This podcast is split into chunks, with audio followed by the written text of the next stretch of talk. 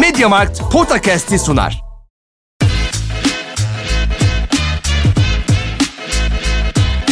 Potakast. Kaan Kural ve Orkun Çolakoğlu'yla NBA gündemine haftalık bir bakış.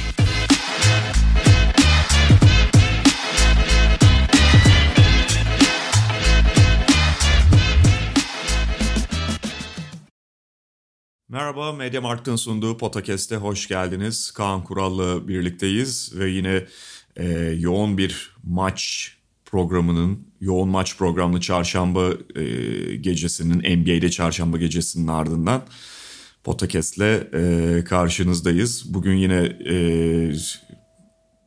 gündemdeki takımları en azından daha hareketli gözüken takımları, daha gündemde gözüken takımları konuşacağız. Ee, Kaan abi hoş geldin. Hoş bulduk. Başlamadan önce hatırlatmamızı yapalım. Geçen hafta da biraz buna değinmiştik. Mediamarkt'ta şahane cuma kampanyaları var. Siz de dilerseniz bu kampanyaları değerlendirmek isterseniz siteden de bilgi alabilirsiniz. Özellikle laptopta ve telefonda diyordun değil mi Kaan abi? Az önce konuşuyorduk aramızda. Evet ya aslında bir süredir indirim var da esas cuma günü laptop ve telefonlarda ekstra indirimler de olacakmış. Onun bilgisi de geldi. Sadece bana gelsin abi. Nisan'a gitmesin bu. Geçen hafta Kaan Kural'ın da altını çizdiği ve geride bıraktığımız haftada biraz daha kıymetli bir hatırlatma haline geldiği gibi. Yani yatırım olarak da eğer imkanınız Aynen. varsa. Fırsat bu fırsat bu fırsat gençler. Elektronik aletler önemli bir seçenek olabilir. Bu hafta şöyle bir seçtiğimiz takımlara konulara baktığımızda Kaan abi Batı konferansına yönelmiş durumdayız. Ama yani dediğimiz gibi gündeme göre seçiyoruz. İşte formda takımlara ya da Sacramento'daki gibi önemli flash gelişmeler yaşandığında buna dair seçiyoruz. Dolayısıyla biraz gündem bizi buna yöneltmiş durumda. Ve istersen Sacramento ile başlayalım. Çünkü Luke Walton'la yollarını ayırdı Sacramento Kings ki bu sezona dair beklenen... Sürpriz oldu. Değil mi? Çok, nereden aklına gelirdi? yani daha böyle uzaktan hani NBA'yi takip eden ama böyle gün gün takip etmeyen bazen böyle uzun aralar veren biri aa Luke Walton hala görevde miydi diye karşılamış olabilir haberi. Ya yine kötü bir başlangıç yaptılar. Zaten Walton geldiğinden beri Sacramento'da da hiçbir zaman tatmin edici bir grafik ortaya koymamıştı. Hep Sacramento'da şey alıyordu. Geçen sezon da onu gördük. Yani ara ara böyle biraz fikstür yardımıyla biraz çok formda bir dönem yakalayarak 8 maçlık 7 maçlık seriler yakalıyorlar. Play-in formatından sonra da yani geçen sezon için konuşuyorum. Hiçbir zaman tam anlamıyla kopmadılar. Hep böyle bir ucundan aa yakalarlar mı? Ya aslında o kadar da uzaklaşmış değiller, tam elenmiş değiller falan diye o yarış içerisinde kalmayı başardılar. Belli sonuçta yani geçmiş yıllarda da çok fazla koç değiştiren bir kulüptü Sacramento Kings. Belki bu da Luke Walton'la ilgili tetiği hızlı çekmelerine engelledi. Ya biraz sabır gösterelim falan dediler. O bu derken Luke Walton yani beklenenden biraz daha uzun yaşadı. Uzun Sacramento'da görevde kaldı diyebiliriz aslında. Bununla birlikte şu da var. Yani bunu da söylemeden geçemeyeceğim. Evet yani Luke Walton'ın görevden Sacramento ile çok devam etmemesi bekleniyordu falan ama yani şu Sacramento takımlarının sorunlarında da bir liste yapsanız Luke Walton başta gelmez herhalde. Yani Luke Walton kesinlikle iyi bir koç değil. Bunu Lakers'ta da Sacramento'daki döneminde de tahlil etme şansı epey bulduk. Fakat bununla birlikte bu Sacramento Kings kadrosu öyle bir kadro ki ya koç da şunu yapamadı, yuh şunu da yapamadı, şunu kullanamadı diyeceğin çok fazla şey de yok açıkçası. Yani eğer Sacramento, yani Sacramento şu anda NBA'in e, teknik olarak en başarısı takım. 2006'dan beri playoff'a kalamıyorlar. Evet son 15 yılın en, en kötü yönetileni. Evet, evet yani 15 yıldır playoff'a kalamayan bir takım. E, feci durumdalar yani. Hani bu süreçte kaç tane lotarya seçimi olup kaçında başarısız olduklarına falan bakarsak yani kabus gibi her şey yani. Oyuncu seçimleri bu arada işte Divac'ın yaptığı takas hataları işte takım kurgusu vesaire. E fakat bunlardan bağımsız hani Sacramento'nun genel problemlerini ayrı bir şekilde düzeltmek için hani bir sürü ya da bunları tespit etmek için bir sürü madde sayabiliriz.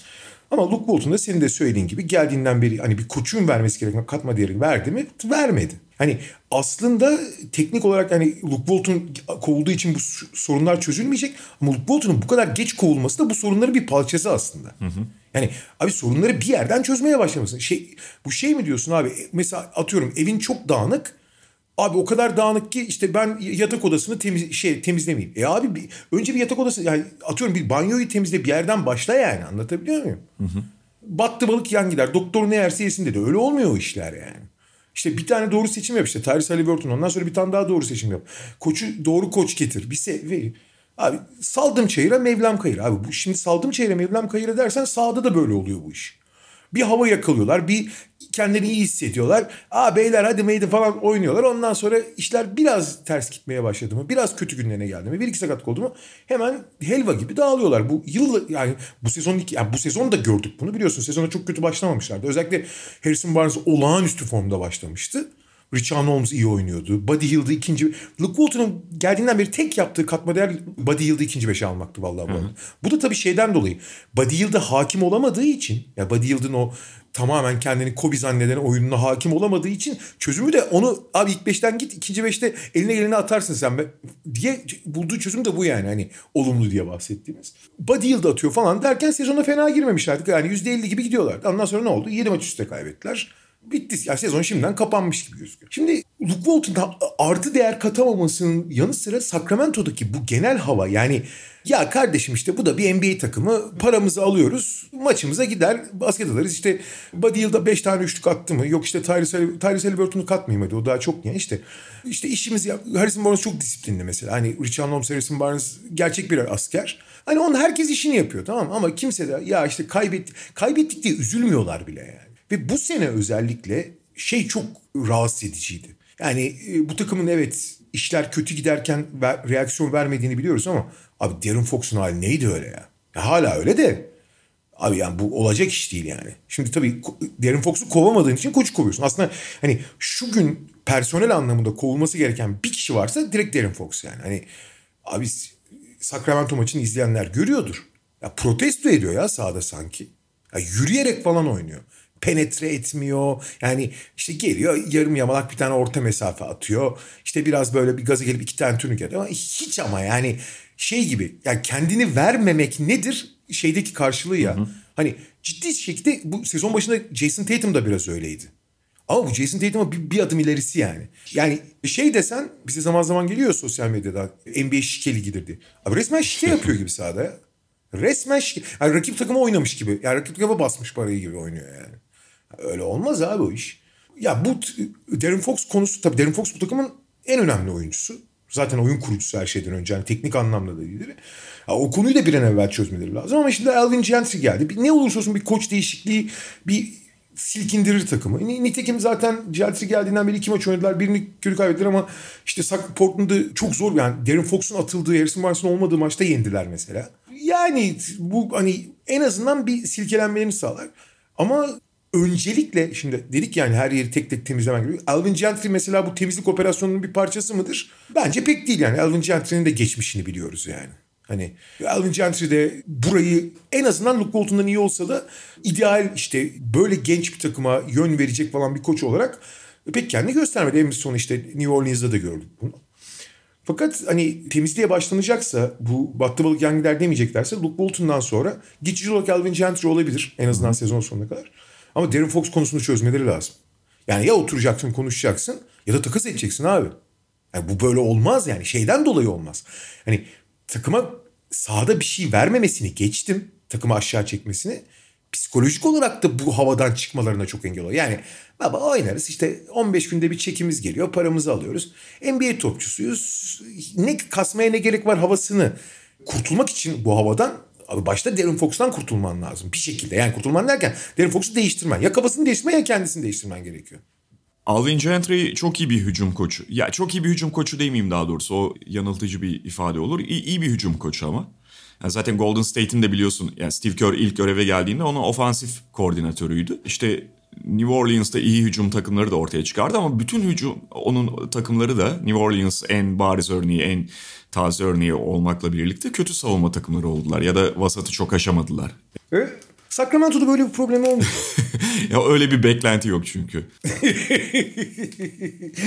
ya da şey yani ne yapsam bu takımdan savunma takımı olmuyor deyip rahatlıkla saklanabilir. Ama şu da var işte yani burada Alvin Gentry biraz yani bu Luke Walton apolojisi gibi de gözükebilir ama Ya bu takımın gerçekten çok tuhaf bir kadrosu var. Doğru. Yani o kadar bir kere kadro dengesiz ki bak iyi kötüden öte bakıyorsun kadroya şimdi bir kadroyu işte kısalar, uzunlar ne bileyim ya da top yönlendiriciler, skorerler, şutörler, kanat oyuncuları, uzunlar falan böyle kategorize edersen ya bu takımda 3 numaralar kim abi?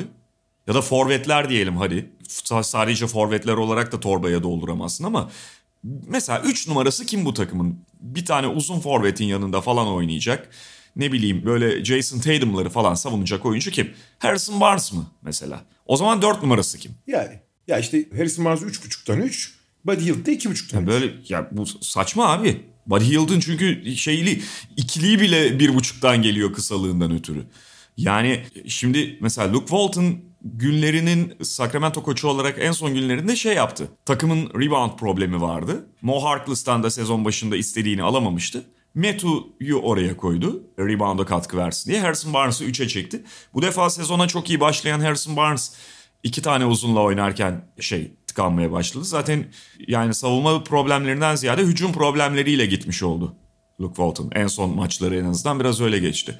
Keza işte şey Alvin Gentry'nin de ilk hamlesi Metu'yu tekrar rotasyondan kesip Mo Harkless'ı geri getirmek oldu ama yani bir onu yapıyorsun eski problem ortaya çıkıyor. Bir şey ortaya koyuyorsun zaten, yeni bir problem bu defa ortaya çıkıyor. Abi zaten kurduğun cümlede şöyle temel bir e, sorun var. Metu'dan vazgeçip Mo Harkless'ı ilk beşe aldı. Şimdi yani. vazgeçtiğin adam kim? Aldığın adam kim? Yani yani Metu ve Mo Harkless bugün orta seviye bir takımın ana rotasyonuna girebilecek oyuncular mı Allah aşkına? Yani bir de şimdi mesela Marvin Bagley problemi var bu takımın işte. Yani çok değerli bir draftta ikinci sıradan aldın. Zaten Az önce dedik ya son 15 yılın en kötü yönetilen takımlarından biri hatta birincisi diye. Bu 15 yılında belki birinci rezaleti Marvin Bagley olayı. Doğru. Luka Doncic'li falan draftta. Başında da Divac var o sırada Sacramento. Şöyle yani ilk 5 sırayı sayalım. İkinci sırada seçiliyor Marvin Bagley. Birinci DeAndre Ayton, üçüncü Luka Doncic, dördüncü Jaren Jackson Jr., beşinci Trey Young.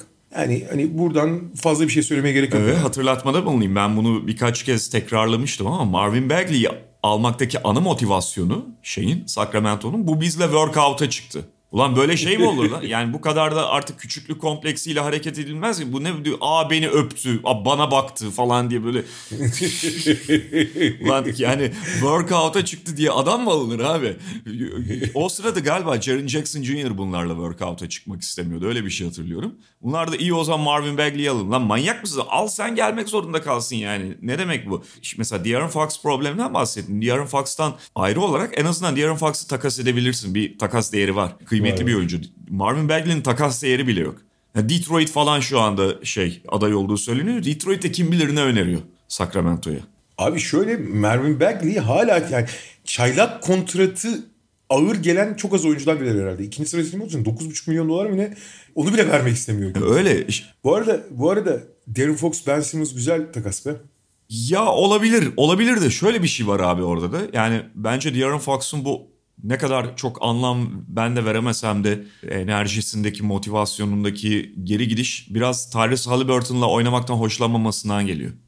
Valla ya Halliburton uyuz bir herif olduğu için değil. Karar vericiliği paylaşmak istemiyor diyorsun. Evet abi yani bu oyununu bir şekilde etkiledi bu De'Aaron Fox. Bazıları da sakatlığı olduğunu söylüyor. Belki sakatlığı olması biraz bahane gibi geldi bana ama yani ne olursa olsun şu anda leş gibi oynuyor yani ki bence hani sakatlık makatlık falan değil çünkü şimdi Damian Lillard'ın sezon başı başlangıcı ve Jason Tatum'u düşünüyorum. Aha. Yani şey olarak çok farklıydı abi. Şimdi ya da işte atıyorum formsuz başlayan oyuncuları düşünelim. Devin Booker, Bradley Beal vesaire gibi hani kısa ve formsuz başlayan oyuncuları. Ama mesela Beal ve şeyin Booker'ın sezona yavaş girdiğini yani formsuz girdiğini görebiliyoruz. Çünkü formsuz oyuncuyla isteksiz oyuncuyu veya sakat oyuncuyu ayırmak o kadar zor değil bütün maçı izlersen.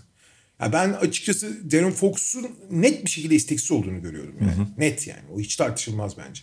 Ha belki sakatlığı etkiliyor olabilir. Bir şey diyemem. Hani bunun bir faktörü olabilir ama sakatlık sakatlığın onu geriye çekmesi değil. Kendisini geriye çekmesi var.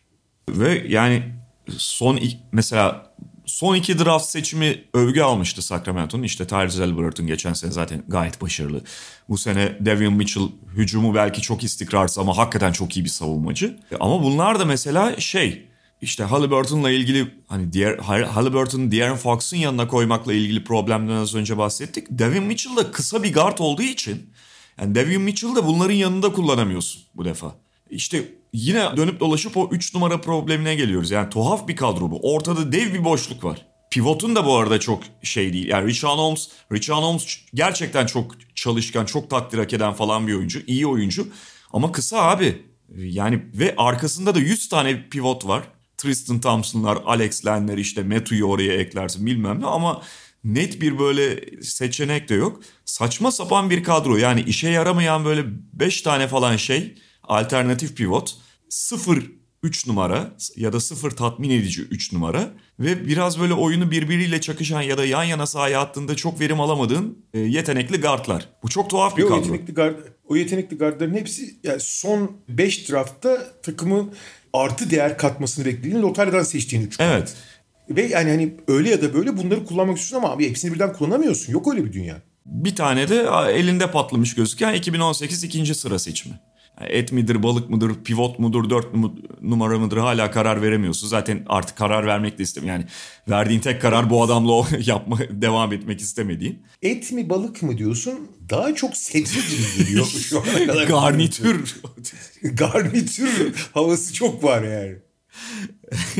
Ama aile bireyleri olarak babası falan ne diyor? Beyler brokolinizi yiyin diyor. Evet.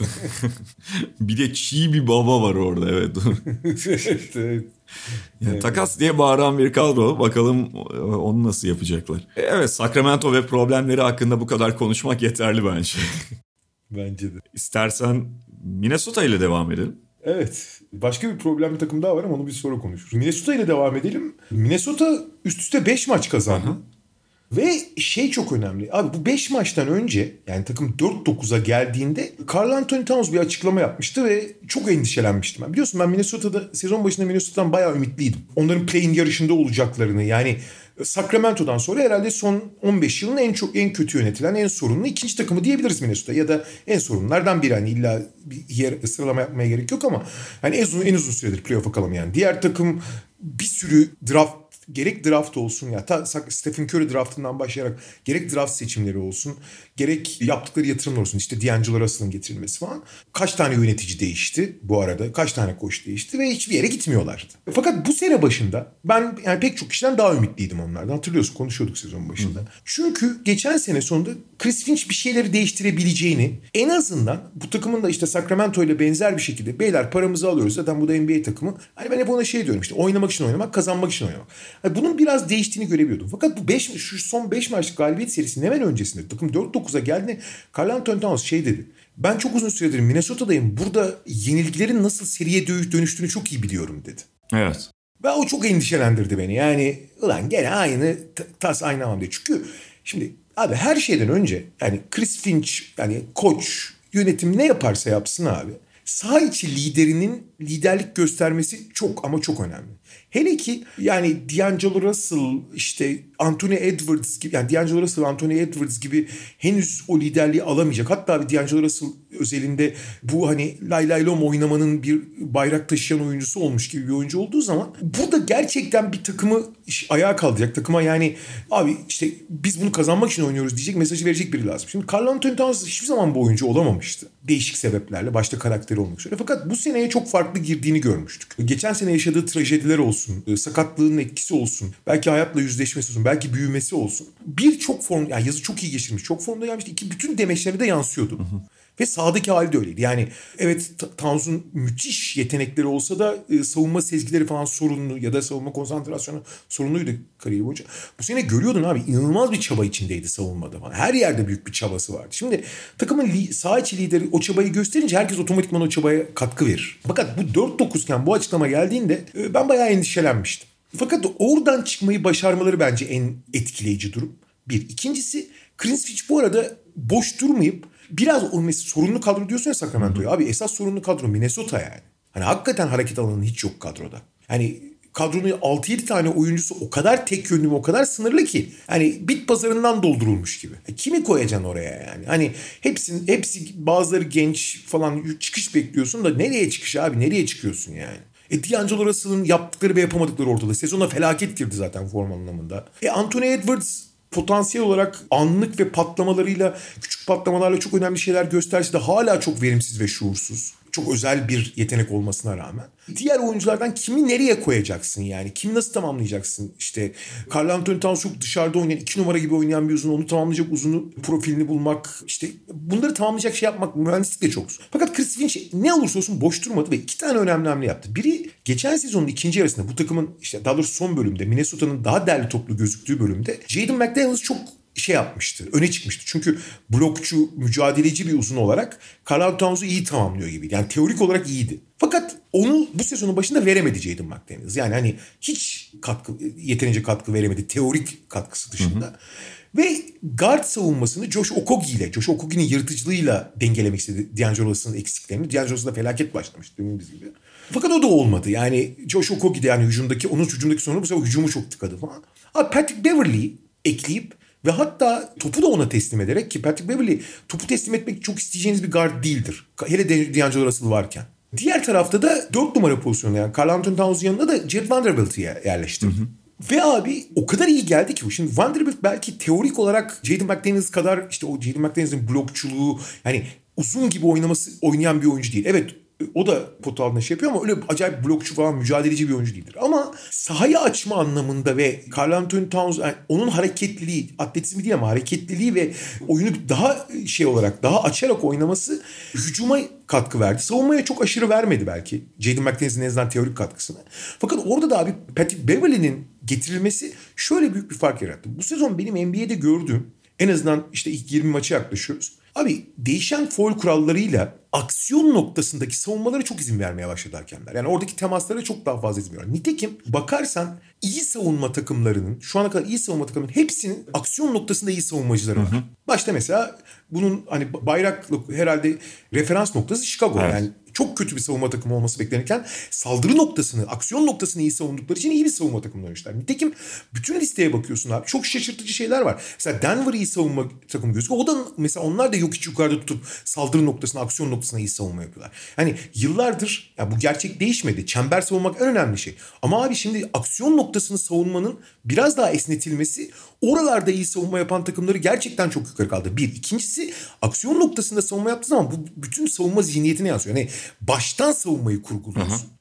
E Beverly oraya da çok katkı verince bir anda takımda belli bir denge oluştu. D'Angelo Russell biraz toparladı. Carl Anthony Towns liderliği yaptı.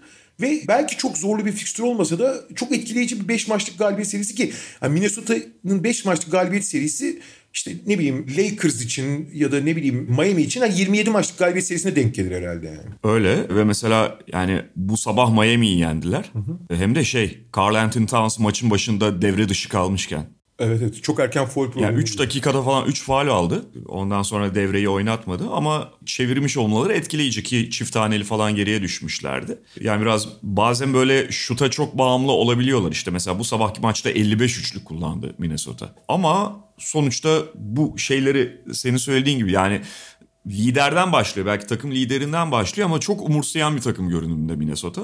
Abi o, o, o kadar büyük bir fark evet. ya.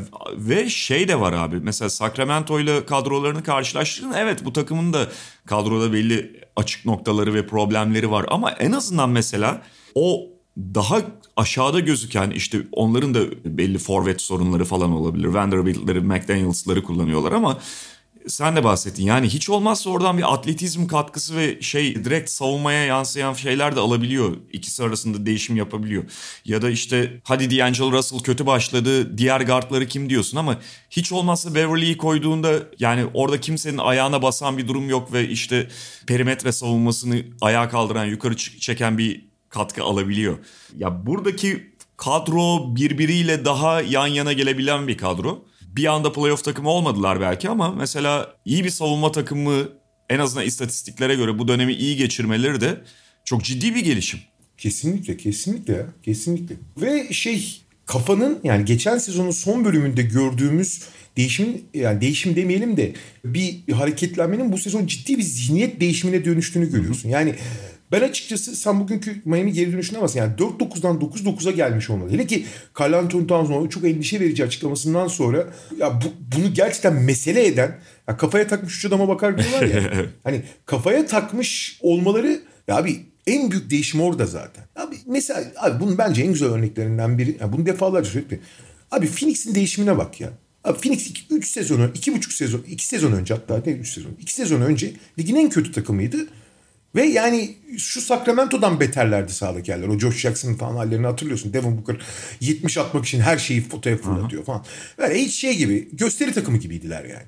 Abi tabii ki Chris Paul'un gelmesi işte eğitim gelişimi falan hani teknik taraflarını olmadan olmaz zaten. Yani sac ayaklarını koymadan olmaz. Ama kafayı değiştirdiğin zaman şey de değişiyor. Bunun en özel örneklerinden bir de şey vereyim abi.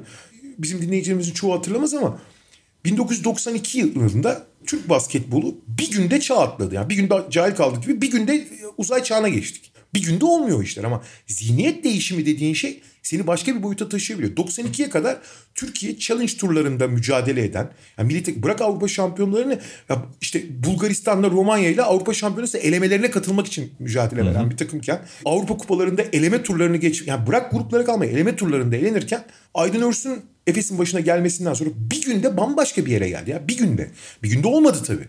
Ama bir günde o kafayı değiştirdikten sonra acayip bir sıçrama yapabiliyorsun. Başka türlü, başka bir amaçla oynamaya başladığın zaman. Bir tane yani bir tane problem yok da daha doğrusu halletmeleri gereken birinci şey bence hala iyi giderken de bunu söylemek gerekiyor. Carl Anthony Towns'a zaman zaman top geçir top kullandırtamıyorlar. Yani o biraz kaygı verici bir nokta ve problem yaşadıklarında da en öne çıkan şeylerden biri oluyor. Ya Carl Anthony Towns harika bir saha açıcı uzun. Bunu biliyoruz. Bu sene zaten iyice sapıtmış durumda 3 sayı isabet oranı. %45'e çıktı. Ve yani maç başına 6.4 üçlük atan bir adamdan bahsediyoruz. Ama abi mesela bununla birlikte iki sayı denemesi düşmüş durumda. Serbest satışı düşmüş durumda. Ve zaman zaman takımın işte Edwards'ın çok dengesiz olabilmesi, çok atıcı karakterli olabilmesi, D'Angelo Russell'ın bir oyun yönlendirici olarak zaman zaman yetersiz kalabilmesi bunlarla birlikte Carl Anthony Towns'un takımda 3. 4. şey gibi kaldığını görebiliyoruz. Fazla onu kullanamıyorlar bazen. Herhalde Chris Finch'in de en geliştirmek istediği husus bu bu takımda. Abi mesela ellerinde çok önemli bir iki numara var aslında. Malik Beasley evet. var. Yani ve onu çok az kullanıyor. Bunun abi en temel sebebi senin söylediğin. Abi şimdi Pat Beverly, D'Angelo Russell, Anthony Edwards, Carl Anthony Towns değil mi? İlk beşin dört oyuncusu. Hı hı. Abi bunların hepsi üç sayı çizgisinin dışında oynamayı ve onun içine mesela D'Angelo Russell hemen hemen hiç penetre etmez abi.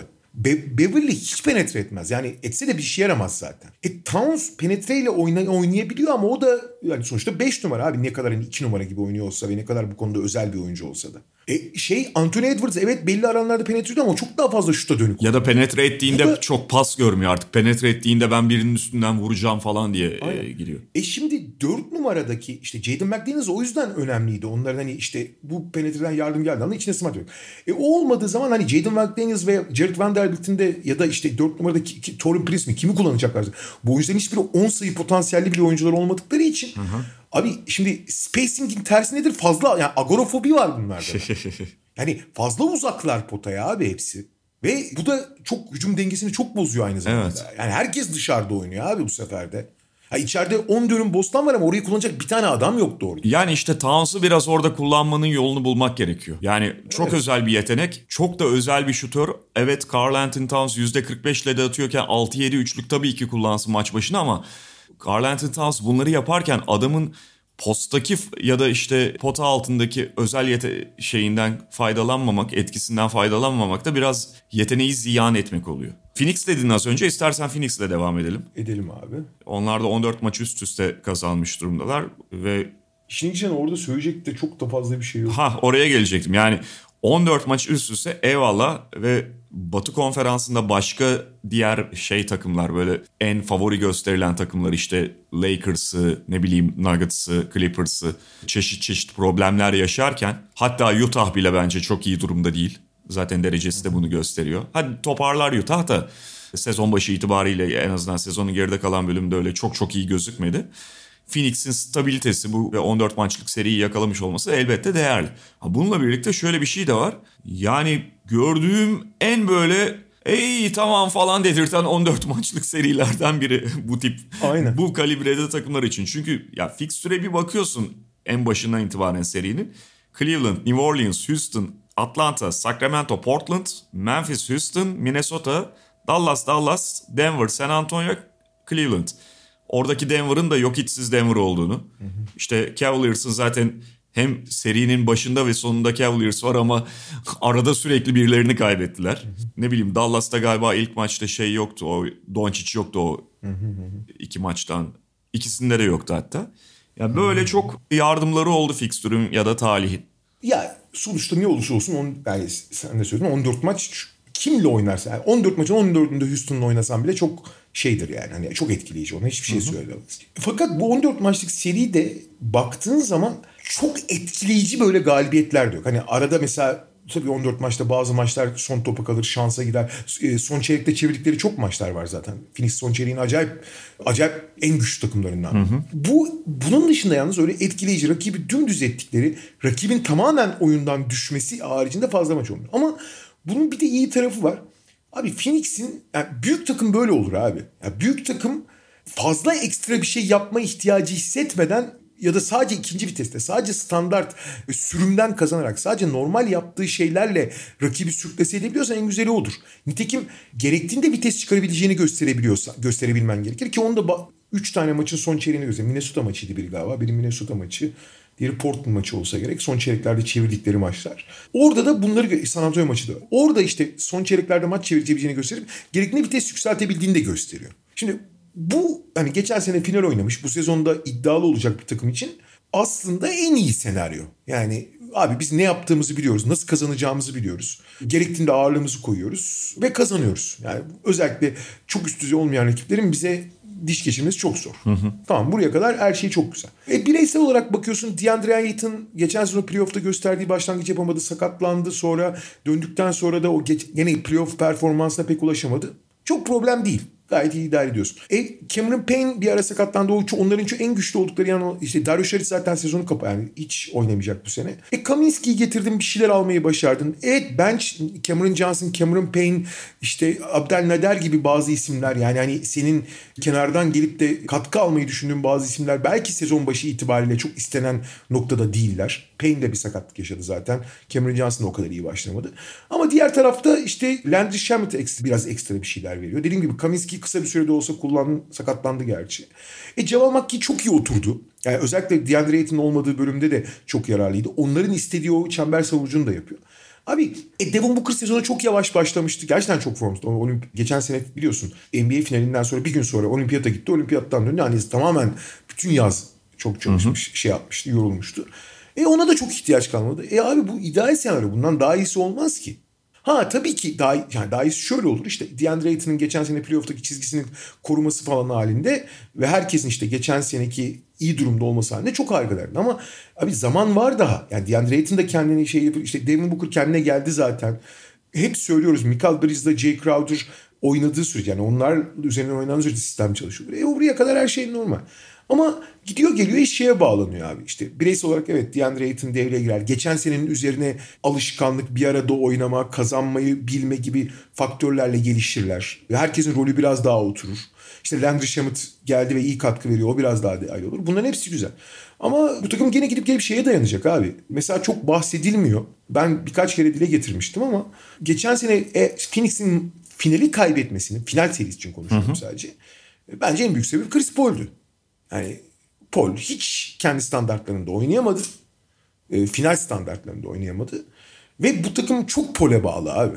Yani fazla pole bağlılar. Çünkü Devin Booker bir atıcı. Evet o bazen ikinci oyun kurucu oynayabiliyor ama o çok verimli bir şey değil. O mecburiyet biraz.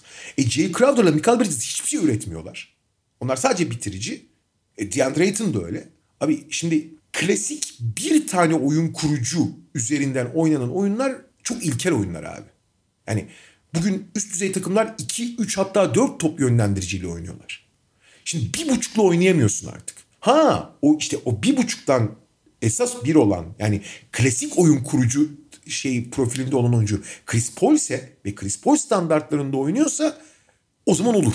Oluyor da zaten olanı görüyoruz yani. Ama yani Chris Paul Luka Doncic öneminde burada anlatmaya çalıştığım o. Aha.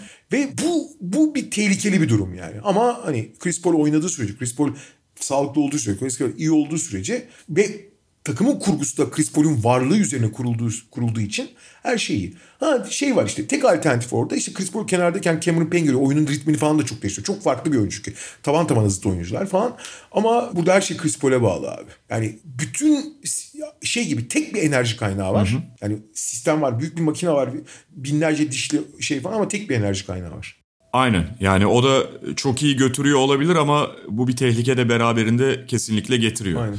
Ve ya bütün yumurtalar aynı sepette gibi durumlar yani. Öyle ve yani geçen seneden beri Phoenix'le ilgili bunu belki çok söyledik ama şimdi şey de hatırlatayım ben hakikaten geçen sene e, en iyi basketbolu Phoenix'in oynadığını düşünüyorum istikrarlı olarak ve kadro şeyi itibariyle. En, en kuvvetli takımı falan değil ama en iyi basketbolu Phoenix'in ortaya çıkardığını, oynadığını düşünüyordum. Bu tek başına bir şey anlam ifade etmiyor belki. Ama yine de takımın organizasyonuna, uyumuna dair de bir şey sunar. Fakat yani geçen seneki işte malum o ligin kalanının darmadağın olması ve Phoenix'e yolun açılması.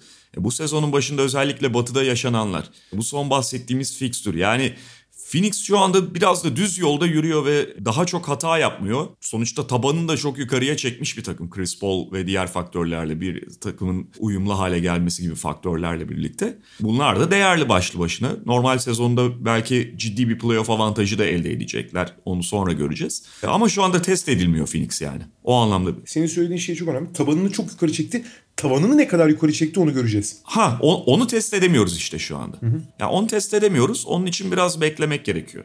Çok kısa da şeyden bahsedelim. Başka ekleyeceğim bir şey var mı? Yok abi.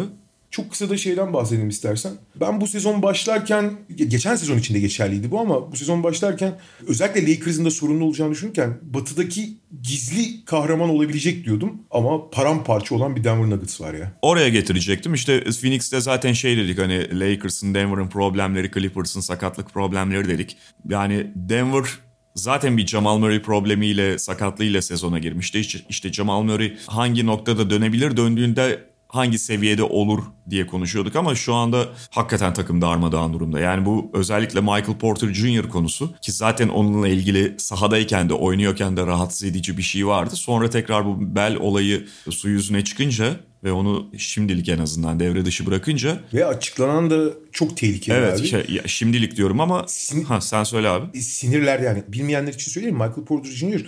lisedeki son senesinde ve işte kolejde iki kere belinden ameliyat oldu. Ve şu anda bir sinir zedelenmesi varmış. Yani omurilikteki bir sinir zedelenmesi hiç hoş değil yani. Hele, hele Michael Porter Jr.'ın durumunda. Belinden ameliyat oldu. Ligdeki ilk sezonunda da oynamadığını hatırlatalım. Zaten o yüzden 14 değil mi onun seçim sırası? 14. Tabii, Oraya tabii. zaten o yüzden düşmüştü. Bu arada şey şeyi de hatırlıyorum. Lisedeki son senesinde yani LeBron'a yakın sayan bir şeydi. Hype'tı yani kendisi. Tabii. Efsane bir oyuncu olarak. Ya 14'e falan düşmesinin imkanı yoktu ama birçok takım ya tamam bu çocuk çok büyük risk barındırıyor diye almadılar. Denver e, ya tutarsa büyük bir şey kazanırız diye o seçimi yaptı tutuyor gibi tutmuş gibi de gözüküyordu. Zaten kontratı da verdiler. Ama şimdi bu ger- gerçekten çok korkutucu. Yani sezonun kalanında oynayamayabileceği söyleniyor ki göreceğiz. Hani tabii ki Denver'da henüz genç bir oyuncudan bahsediyoruz ve kontrat bağlanan bir oyuncudan bahsediyoruz. Maksimum ihtiyatlı davranacaktır. Ha, oyuncu tarafından baktığımızda en azından kontratı aldı. E, ama tabii yazık iki taraflı baktığımızda diğer taraftan. Ve iki, ta- iki tane ana atıcı sakat. Fakat bunda da kalmadı bir de yetmedi. Yok hiç de sakat şu anda.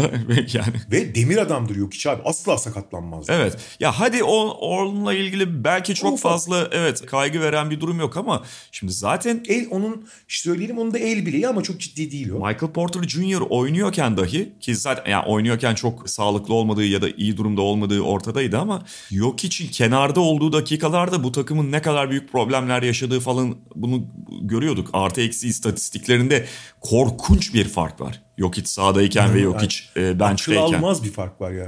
Akıl almaz. Ben ilk 5 ikinci 5 böyle dramatik fark hiç görmedim abi yıllardır. Evet. Ya yok hiç zaten yok için istatistiklerine baktığında geçen sezonun da üzerinde. İnanılmaz oynuyor yok hiç. Belli kategorilerde. Bu arada burada Michael Malone da büyük hatalı yalnız onu söyleyelim. Yani ilk 5'i tamamen çıkarıp o ikinci 5'i yani ilk 5 15 sayı öne geçiyor. ikinci 5 10 dakikada bütün skoru veriyor. Yani böyle olmaz abi. Biraz kombinasyon yapacaksın. Öz, şey Abi ikinci beş hiçbir şey üretemiyordu tamam mı? Yani hani çok kötü olmaları dışında üretici sıfırdı. Üç sayı çizgisinin içine giremiyorlardı abi. Jeff Green falan fade away üçlük atıyordu abi ikinci beşte. Ya böyle şey olur mu ya? Hani biraz daha üreten oyuncuları kombine edeceksin. Yani mesela Montemoris ile Will Barton bunlar. Montemoris ile Will Barton'ı gerekirse erken çıkaracaksın. Gerekirse daha uzun süre oynatıp daha sonra dinleneceksin. Bu ikinci beşe birer yaratıcı ekleyebilesin yani. Uzun süre yapmadı onu. Sonra Will Barton'ı yapmaya çalıştı. Maalesef Will, sezona en iyi girenlerden biri Will Barton. O da ufak tefek sakatlıklarla şeydir yani devamlılığı düşük bir oyuncudur sakatlık anlamında. O da şimdi tekrar sırtı ağrımaya başlamış. Hani o da sezon başı şeyini koyamadı. Ama Montemoris'i oraya koymamak bence çok büyük koşluk hatası yani. Kesinlikle, kesinlikle. Yani dengelemesi gerekiyordu. Ama şu anda zaten artık problemler bunun çok ötesine geçmiş durumda Denver'da. Yetmezmiş gibi rotasyonun hani daralan rotasyon için önemli bir oyuncu olan. Evet hücum anlamında değil ama savunma anlamında ve rotasyon parçası olarak PJ Dozier de maalesef sezonu kapattı. Dizi Evet. bağlarını kopardı. E kim kaldı abi? Ve yani bu dağınıklık içerisinde bu yok iç kenardayken takımın hiçbir işte problemleri, Mike Malone'un beşleri çok verimli dağıtamaması falan bunlarla birlikte iyi transfer gözüken Jeff Green falan böyle gerçekten iyi rol oyuncusu, tamamlayıcı parça olabilecek oyuncular da çok verimli olamadılar bu bölüme kadar. Gollerini tam bulamadılar. Bir tek şeyi çok iyi yapmışlardı ki o çok ümit vericiydi. Ya bu takım hiçbir zaman iyi bir savunma takımı olamayacaktı ama işte biraz evvel bahsettiğim değişen savunma kuralları nedeniyle yok içi yukarıda tutarak yani yok için ayakları yavaş olabilir ama elleri ve aklı çok hızlı.